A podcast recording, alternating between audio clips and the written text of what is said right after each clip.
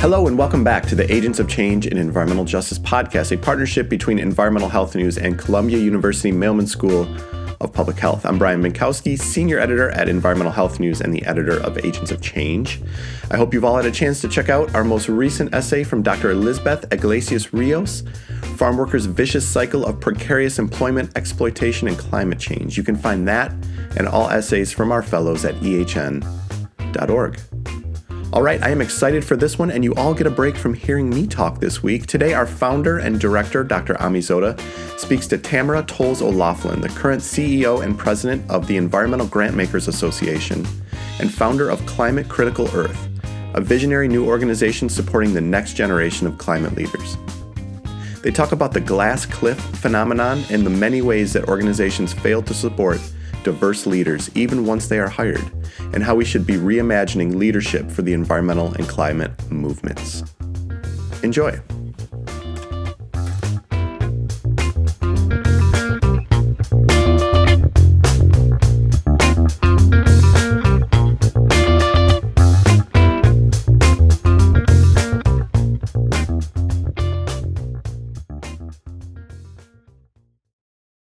My name is Dr. Ami Zoda, and I'm the founder and director of this program. And I am so thrilled today to really have a leader in the climate and environmental justice space, Tamara Tolles O'Loughlin.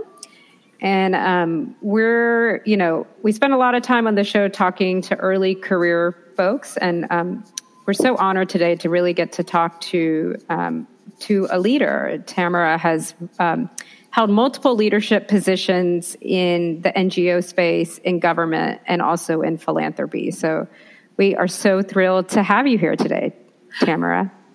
Thanks for having me. I'm glad to be here. And I've been following this for a while, so it's very cool to break the fourth wall. Yes, we see you on social media, and we appreciate all the support you provide with us and provide to us. And so it's nice to be able to engage you in this way. Before we get into the kind of the nuts and the bolts of it all, we always like to start off by learning a bit more about the journeys of our guests. Can you tell me a little bit about your upbringing, where you're from, and where along the way environmental issues entered your life? Yeah, I would say that I think that this question is kind of strikes at the heart of my activist work. So I was born into this work in a way that I think is true for a lot of people. I'm the daughter of a community-minded man and a woman who worked on protecting water, so much so that when she retired from the city of New York, the contractor that the city had contracted with basically turned everything my mother knows about water in New York into an app that the city uses to bill people. So my entrance into the work comes from being a city girl with the appropriate great migration routes to the South. So having a rural family with a huge and rich culture that migrated for a number of really political or racialized reasons to the North, one directly to flee lynching and the other to find a different way of being. And then the other side, it was a couple folks who fell in love and went somewhere else. And so in doing all of those things that happen in life, my my mom, Dolores, fell into the work of the Department of Environmental Protection in New York City, which is both a conservation arm and a water protector.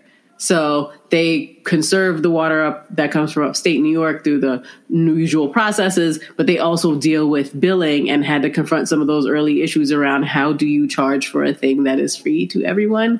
How do you push people to conserve, to avoid poisoning? And then there's like this massive police force that's connected to that just to make sure people are actually doing the things that keep New York's water quote unquote, one of the champagne of waters is New York City's water, right? Mm-hmm. And that comes at the cost of a lot of infrastructure, which has to be paid for. So as a kid who spent a lot of time in and out of Prospect Park, it was delineated for me as the clean side or the dirty side. And I needed to be home from playing on the clean side before the lamps came on inside the park. And my experience of being able to have, you know, Olmstead's back, like design backyard as the main place where I played. And then, you know, going back and forth to my apartment where I grew up, it really felt like I had an unlimited amount of exposure to trees and grass. And not to mention the fact that around the time of my birth in the 70s and 80s, there was a program, Green Streets, which made sure that there was actually like a regulated amount of green space per every, you know, per capita. And so I think by the time I ended up at Vermont Law School, where Pat Parenteau called me an urban environmentalist, which I'm still to this day trying to decipher whether that was a positive or not thing that he said, I flagged him. And like, what are you talking about? The environment is everywhere. And so from unlearning at an early age that the water doesn't just come out of the tap, to experiencing like an interface with green space that was designed by folks for better and worse through a lot of decisions. Like there's no point at which I was not involved in the environment. I think it probably took my first internship at the Department of Environmental Protection in 1999 to realize it could be a job. Well, talk to us a little bit about your transition from, you know, you mentioned this internship, right? You mentioned the, you know, law school and your focus on environmentalism. You know, how did you go from kind of focusing and working on environmentalism to focusing on environmental and climate justice? Was this an intentional decision or a gradual shift over time? Wow. So in 1996, I became a vegetarian, which was kind of the like beginning of my interpersonal journey around some of these issues, thinking through health, safety, security, access to green space. I wouldn't have used any of those terms. So around about that time, I started to make connections between how we live, where we live, what the environment is doing to us, what it does to Black bodies, and what it means to move from a rural background where people grow their own food in their own context to the other parts of my life where we would be in the city and everything came from a store or a market or a festival where there might be food every weekend. And so it was really that was a part of a time period where I started examining my own relationship to the environment, the relationship of my community. I went to August Martin High School in Jamaica, Queens, and it's a big, massive lake in front of the school that kind of looks like a giant college campus because it had about 3,000 folks in it at any given time, but had this lake, and the lake had a car in it. And I remember thinking, you know, this should probably be some sort of lawyer for the lake. This seems really inappropriate. Like, how are people going to use it for fishing or any of the other things people use it for? Other people dump cars into it. Somebody's got to be the air traffic controller on what's happening with this green space. And because of my biology class, I knew a lot about like what it means for that kind of body of water to lose oxygen. And so watching a couple of these threads come together, it felt like, oh, I must have invented environmental law somewhere between 1994 and 1996. But really, it was just my own coming of age into looking at these things. And at that time, there wasn't really a legal landscape for any of it. Like, it was just people doing wills and estates, land conservation, tax law, like all these different things. But none of it had come together as a public body of law that was about protecting the environment, except when it came to protect people from being poisoned by water, or, you know, like the things that were happening literally upstream in New York where bodies of water are catching fire. It took folks who fought for, lived on, and used the water to turn some of that into legal precedent. So I wasn't far off, but it definitely wasn't what was happening in Jamaica, Queens, which is near an airport. And so there were so many other moving pieces around urban use of resources, who decides what it is, city planning, all of this stuff would become very clear to me later. But my own pathway involved working for free for a really long time. So I went from an internship at the Department of Environmental Protection to an internship through my college, City College and CUNY, for the Advisory Council of Historic Preservation, where I worked with Valerie Hauser, who was one of the primary drivers of what we all know now as NEJAC. So the fact that, like, I took me from New York to the very beginning of NEJAC, and then I went to the EPA in Denver, which covers North Dakota, South Dakota, and Wyoming, and another internship working under Jean Baleal, experimenting with that, and Jean Baleal was working on, her coworker was working on TRI inventory and GIS mapping. So I took up GIS mapping as a part of my internship. And then under Jean, we went to find out what folks in North Dakota, South Dakota, and Wyoming were doing around lead repatriation. So there was a lot of instances where the federal government and indigenous land were in government-to-government level conflicts about who was responsible for the realization that lead poison happened in buildings that went from one sovereign to another sovereign.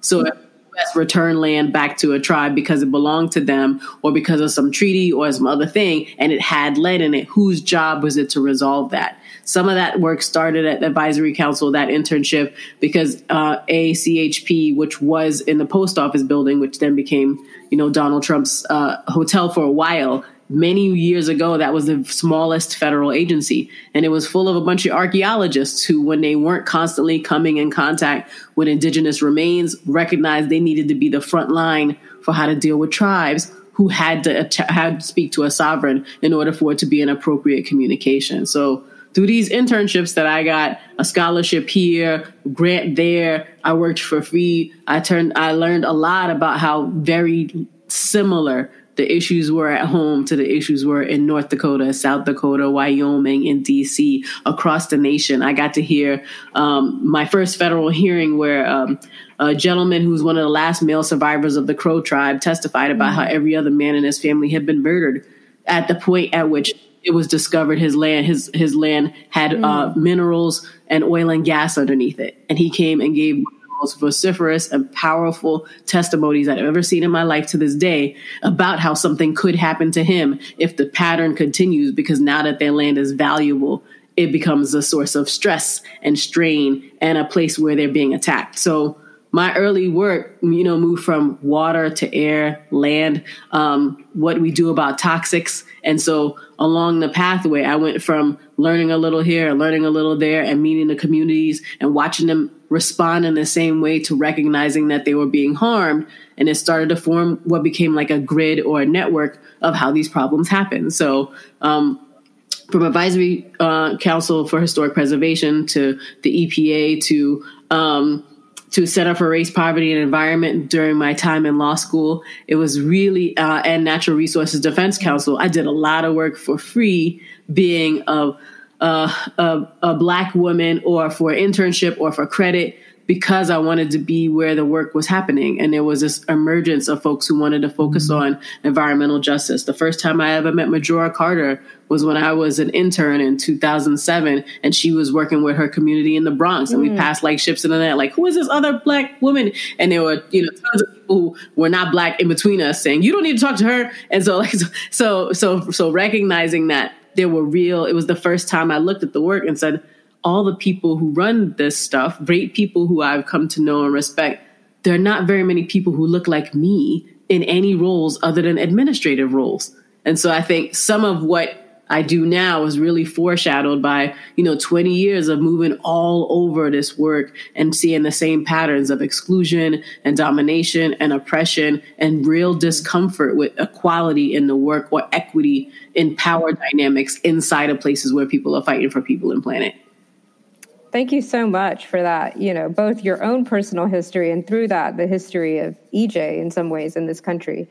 So let's talk a little bit about leadership. You said you realized pretty quickly early on in your career that there weren't many people that looked like you that were in leadership positions. And now you have gone on to hold many leadership positions across the public sector, NGO sector, philanthropy. Can you talk about that first leadership position you held and what that was like for you? Yeah, I'll tell you, the first leadership position that led to the others was another volunteer role. So let me tell you, I was the co-president of the D.C. chapter of Eco Women in Washington, D.C. for a number of years. I was there for 6 years. So 2 years as a member, 2 years in leadership, and then two years moving through different committees, and then 2 years as co-chair with another incredible woman. And in that time, I interviewed I think we had a signature event, it was called Eco Hour. And I interviewed 200 women in this work during Eco Hour over the course of those years, asking them, how did you do this work? How did you stay in this work? And what I learned from all those interviews is that some of them got lucky Most of them had a level of privilege, and that all of them had to work 10 times harder because there were no meeting places for women. There were no meeting places for people of color. Mm-hmm. There was no, we used to joke, there's no Moose Lodge, where you get the secret password and then you're in a network. And so it was a very early place doing that work. And there's tons of people who I've interviewed who I now know as colleagues and friends who I don't know if they even know that was the first time we met, 10 to 15 years before they might know that. All of that led to me continuing to build a network. That's pretty, it's hard to beat money unless you know a lot of people. And so over the course of all these experiences, I came to know lots of people who came to know my work. And so when I went to the Environmental Leadership Fellow program, I chose to do the regional version of that because the national version, I thought, with my experience, I have enough national relationships that what I really need is local relationships in DC, Maryland, and Virginia. And so I was in the Chesapeake Regional Network of ELP in 2015, where I met 30 different people who live within an hour of me who are also thinking about this and worked in different places. And one of them said, there's a role at the Maryland Environmental Health Network. A woman named Rebecca Ruggles is getting ready to step down. This is a statewide network that focuses on solutions that come from community environmental health issues and brings in philanthropy to support it and understand it as a part of their bigger work. And so I applied to that role because I thought, well, environmental health has this really cool tool. It's like the Rosetta Stone, social determinants of health. And as a person who had gone to law school and thought about the regulatory impacts and the legal environment, and who had done a lot of protest development, organizing, working with communities, and I learned a long time ago that the door that you go through if you have regulatory might is a very different door that you get to go through, even if you're a person who's harmed by something. And so I thought, wouldn't it be cool to go to the Maryland Environmental Health Network and work on some of that? So I became the executive director in Baltimore, and I traveled the entire state. So in between those two jobs, I worked at the Maryland Energy Administration and Martin O'Malley's administration under Abigail Hopper. And so another opportunity to learn, where is the money going? What are people doing around energy? Are folks prepared for this stuff? And so my life feels a lot like a roadmap of our evolution of this work. And, when you think about the leadership roles you've had and the things that you consider success, when you reflect back on it, are there more examples about the processes that you helped shape? Or is it, do you speak more or point more to outcomes, whether it's like passing legislation or other things that, you hold dear as victories? You want to talk a little bit about that, like process versus outcomes? I know you'd say both, but, No, I would actually say process. I think the journey is the work. I think, Climate Critical Earth, where I'm a founder of this global support network, is not about us ending climate change. It's about us making sure there are enough people who are alive, who care about it, who are resourced to actually do the work with emotional capacity. And so I think the same community of communities, yes, it's important to identify that FERC is problematic or that the Public Service Commission isn't working, but it's actually more important to activate people where they live in their zip code to recognize what the Department of Health is or isn't doing for them, who their local representatives are. I remember going into hearing after hearing in different agencies in Maryland and having folks go, where'd you find all these activated people who are asking me for things I can actually...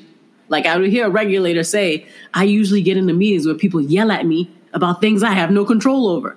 And he said, your people came in this room and asked me for things that are in my authority, which is a different problem. But at least they know who I am. They know what I need to do. And so I feel like those are the victories. Watching someone in a community recognize that it's not just my problem. My whole community is experiencing this. There's totally a body, whether it's zoning or legislation or air or water, who's responsible for this. And I need to talk to them, and having that light go on. Some of my favorite researchers are folks who, once they realize this, while I'm at home, eating my vegan mac and teas, they are I just figured out that there was a case, and then this happened, and then the Public Service Commission, they don't have to do what they said they were going to do last time, because unlike a regular court of law that has to follow its own logic, your Public Service Commission doesn't have to.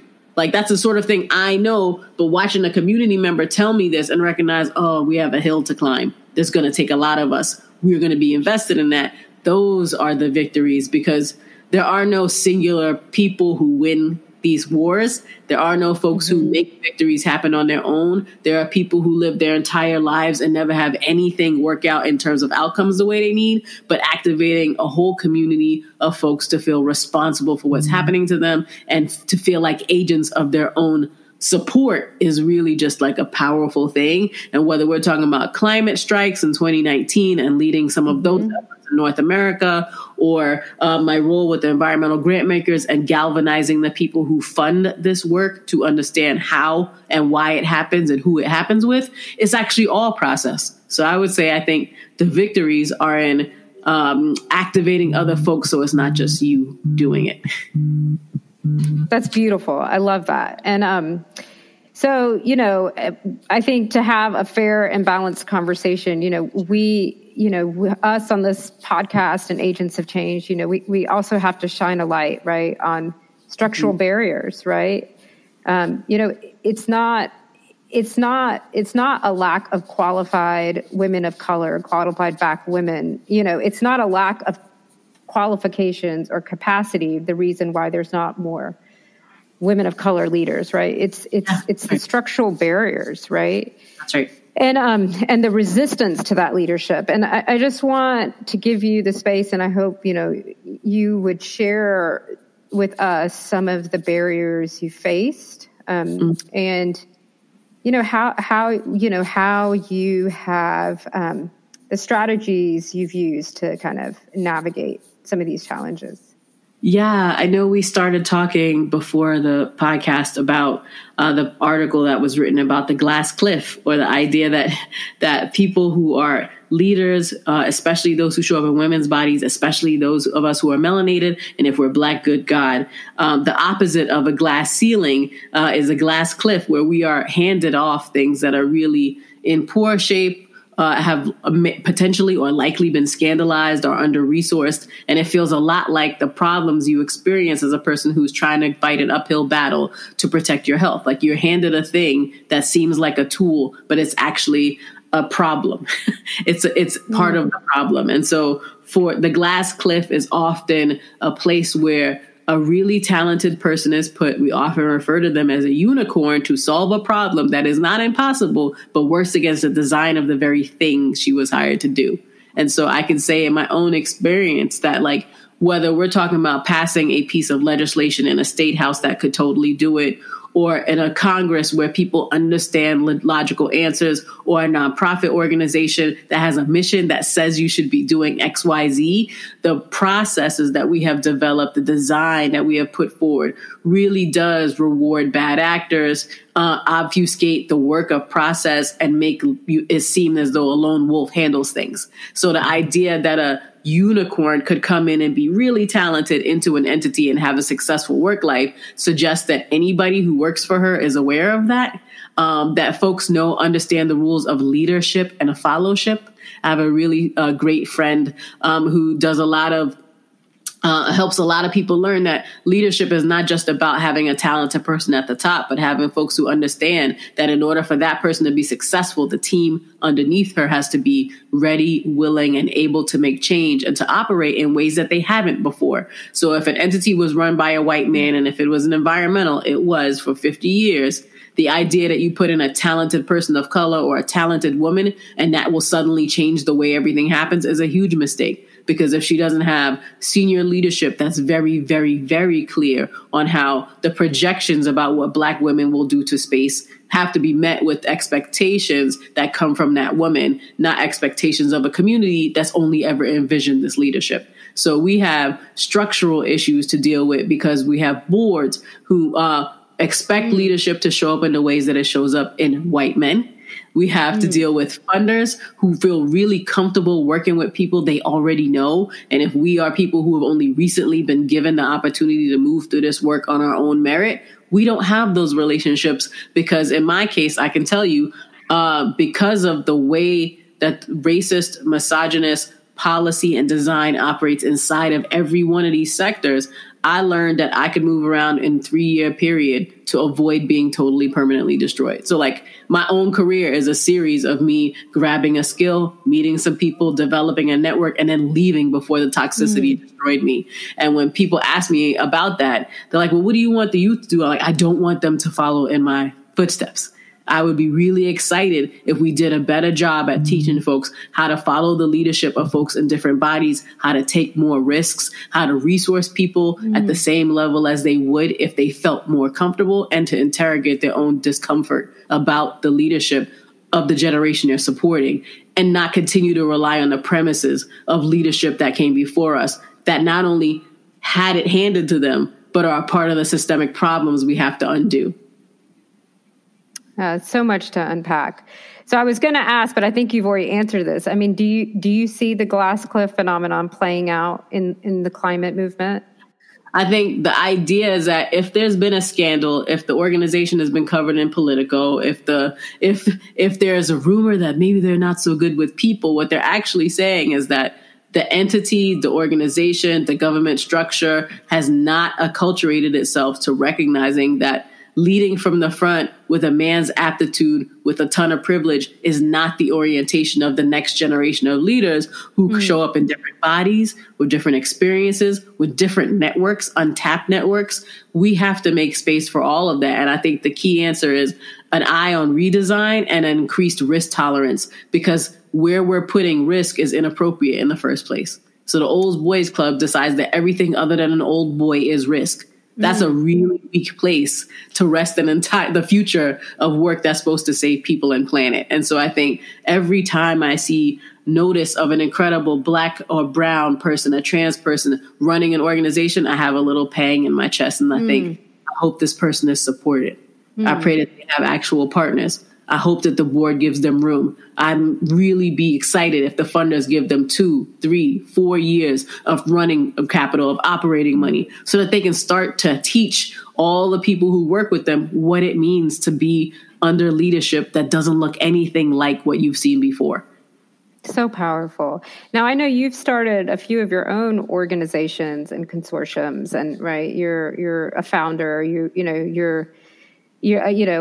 I hear, what I'm hearing is that you're creating these new structures in response to your own experiences of being in these structures that haven't supported you, because of all of the isms, the racism, the sexism, and all the multiplicity of it. So how has that experience been in terms of, kind of starting from the ground up and trying to create structures that are an alternative to what you've been through?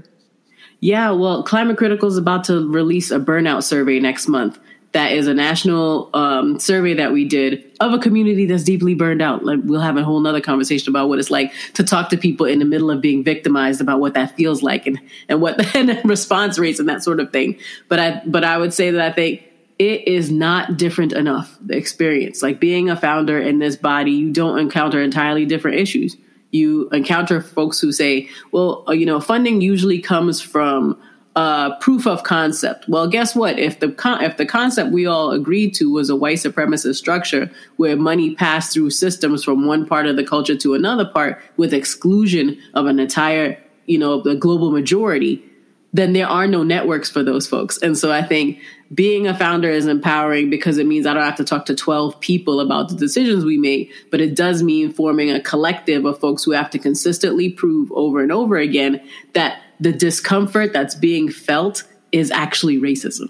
That like the fact that Black women feminist founders do not receive funding at the rate of other folks, we have to prove that it's a statistical truth in order to undergird individual things that are being built to respond to a community that's in chaos. The movement itself is in so many shambles, from the Inflation Reduction Act to the IIJA to all the things that came before it. We have so degraded the quality of our relationship networks by continuing to do things in the ways we've already done them, that the only answers are new things that have to be built and some old things going away.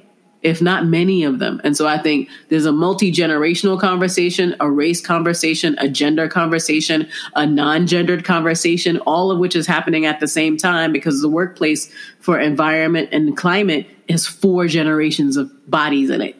And so as the baton gets passed, the places that will be successful, the entities that will win will be the ones that have a higher risk tolerance and the ones that make space for new things being born because other things have to die.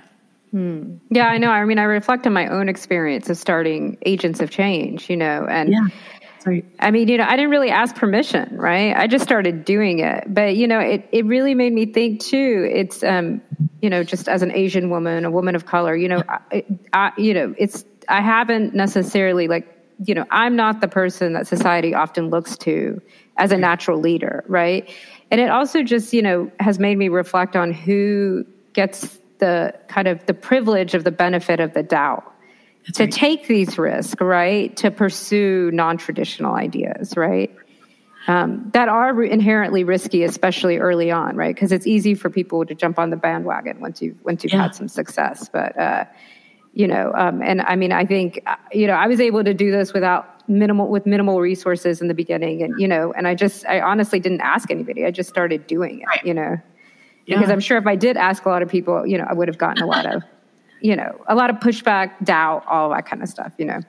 Even folks who might be allies do not understand that we are building the road as we are on it, which is a very tricky proposition because it isn't just about how an entity runs, but how it's funded, how it's resourced, the aperture under which it has vision. And you put the nail on the head when you said that, like, trying to get an institution or a set of institutions or a field or a sector that's deeply invested in the status quo to imagine that the very thing it's calling for in its mission will require it to be different is it's a paradigm shift. It's pretty deep. And so right now, you know, when you look at this work, when you look at the space of, you know, mainstream climate justice, you know, what about it gives you hope? Like, what keeps you energized? So what keeps me energized at the moment is what I started to talk about just now, that I feel like what's happening with the resources is something new. Like I have watched people my entire career ask for what could be quantified as, I call it coffee ground and toilet paper money. So they go to someone with a lot of resources, and for just a few pennies, my whole community could have some support, which would then activate our networks. I think people have recognized that the resourcing is not the issue. It's the vote of confidence that comes with the resources, the opportunity to experiment. What gives me hope is that there are people in this work I do not know. So what gives me hope is that there are folks with vantage points on this work that I'm not familiar with. And it feels like for the longest time, there were like 5, 6, maybe 10 people doing any given thing. There are people getting degrees in specialties that we didn't have language for just 5 years ago. Yeah. And they're working with folks who got activated on the internet because they saw a video, or people who've been displaced by a fire or a flood who are switching careers because they're like, this makes everything else I wanted to do pretty impossible. And so I am excited by the diversity of things being built to deal with this all-encompassing crisis. I think some folks call it the poly crisis. Other folks call it a syndemic because of the vulnerability of folks. But I think this moment is creating so many opportunities for intervention that if we are careful not to revert to the narrow, exclusive, familiarity driven ways that we have done this work previously, there are old strategies and old technology, middle-aged and senior and young folks, all of whom are chomping at the bit to try. Yeah. And give me hope, because I meet folks who are in retirement weaponizing their pensions and removing it from oil and gas, and folks who aren't sure they're ever going to have a retirement standing outside of banks to go, this can't be the way. I'm not buying a house if what it does is feed this system, or they're making choices about their own lives that are related to their politics, down to what they eat, where they live, and who they're in community with. And I think I'm really constantly surprised at the bargaining power and strength of young workers. Yeah. So part of Climate Critical focuses on young workers is because the idea that the workplace has to be another toxic fight on the way to the toxic fight like seeing people go, no, I deserve my humanity. I have to take time off. I need to probably be a person. I should probably be in relationships with people that aren't just about work. I have to have a rest practice. That stuff really is exciting. And on the funder side, there are funders who are very slowly recognizing that, oh, well, some of the infrastructure we need to support is emotional infrastructure. They keep writing blank checks to organizations that don't care about how the people who work for them are treated or how long it takes for them to burn out, then that becomes a funder problem as well. So I see streams of things to be hopeful about, and most of it involves undoing what we've already done. I love that. Emotional infrastructure. All kinds of new concepts. I'm coming away with this. And so, I mean, you spoke to this a little bit before, but I think you know, our Agents of Change fellows, they're early career folks, you know, really giving us hope in EJ and CJ. And, you know, a lot of the listeners of our podcast are, you know, they're passionate, they're brilliant, they're, you know, driven to, you know, they're really committed to community-driven models of structural change. Do you have advice as, you know, some of them, you know, they have leadership potential and we need them as leaders, right? We need their bold, brilliant ideas, but often that can mean navigating leadership roles in predominantly white spaces, like you have done many, many times. And I mean, if you had to give advice, you know, what would it be? Don't give up. Mm-hmm. Also, seek out folks who are not like you. I think for young folks, I think energy needs wisdom and vice versa.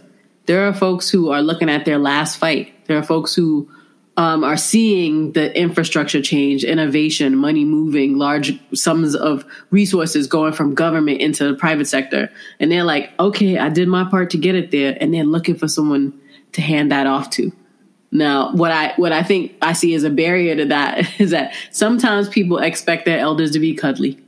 And like, they're not teddy bears. They're just people who started at a job because they were trying to solve a problem who aged. And so I think one of the things we need to expect is that there are every kind of human doing every kind of work. And so if you're a young person, you should definitely be connected to entities and organizations that have real diversity in the age groups of people who are there.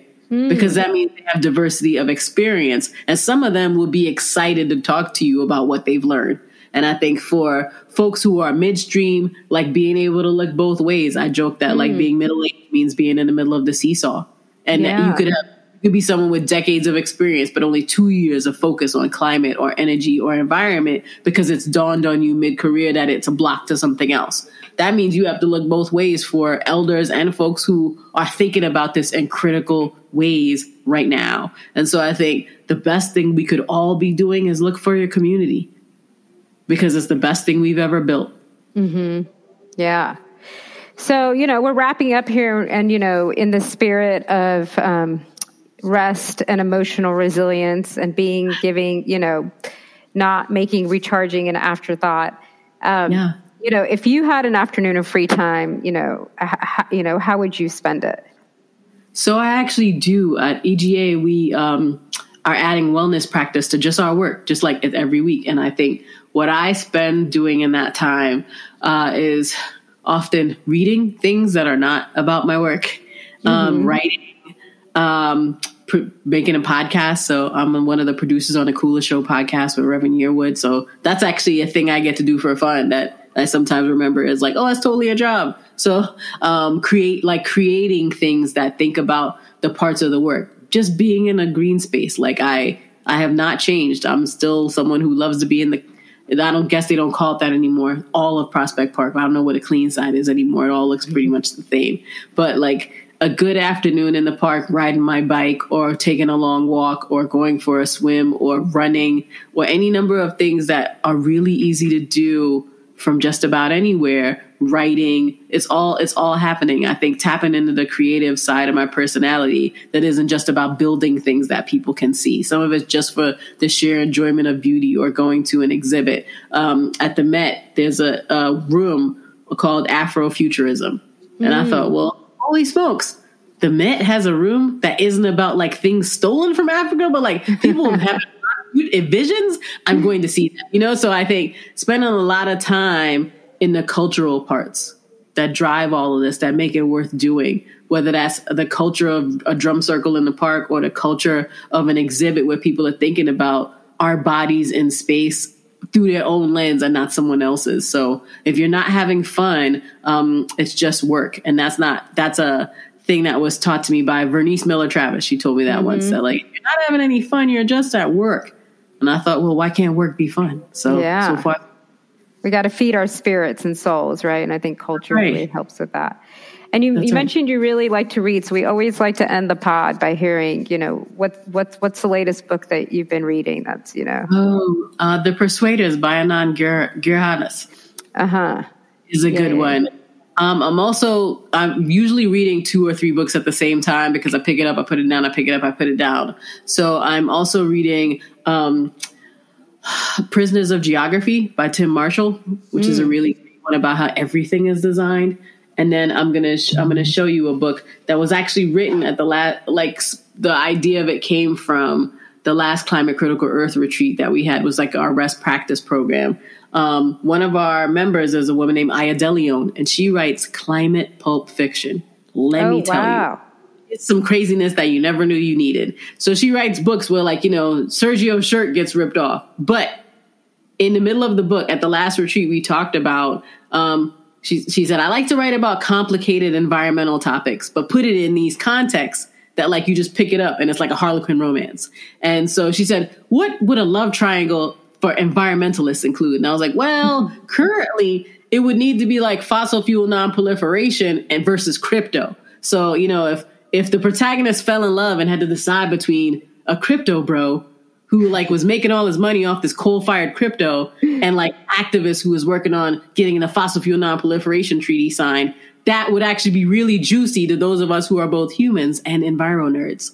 And she wrote the daggone thing. It's called That Dangerous Energy. I love it. Oh, beautiful. And, like, as I'm reading it, I'm like, oh my God, this is embarrassing. What did she do? He did what? Oh my God. You know, so like that, it's one of those things where, you know, people will learn about non-proliferation, but they won't want to talk about where they learned it. But her main focus is that we learn everywhere all the time. Why not make it fun and interesting? Yeah. So, like, really fun read about, like, a beach read about our work that has a lot of lusty parts in it. So I would say that I think you have to balance out, like, these massive tomes on policy and design with something else, some non-nutritional, educational, and maybe fun work. And this book about this love triangle, you know, I'm obviously rooting for the activists and not the crypto bro. Right.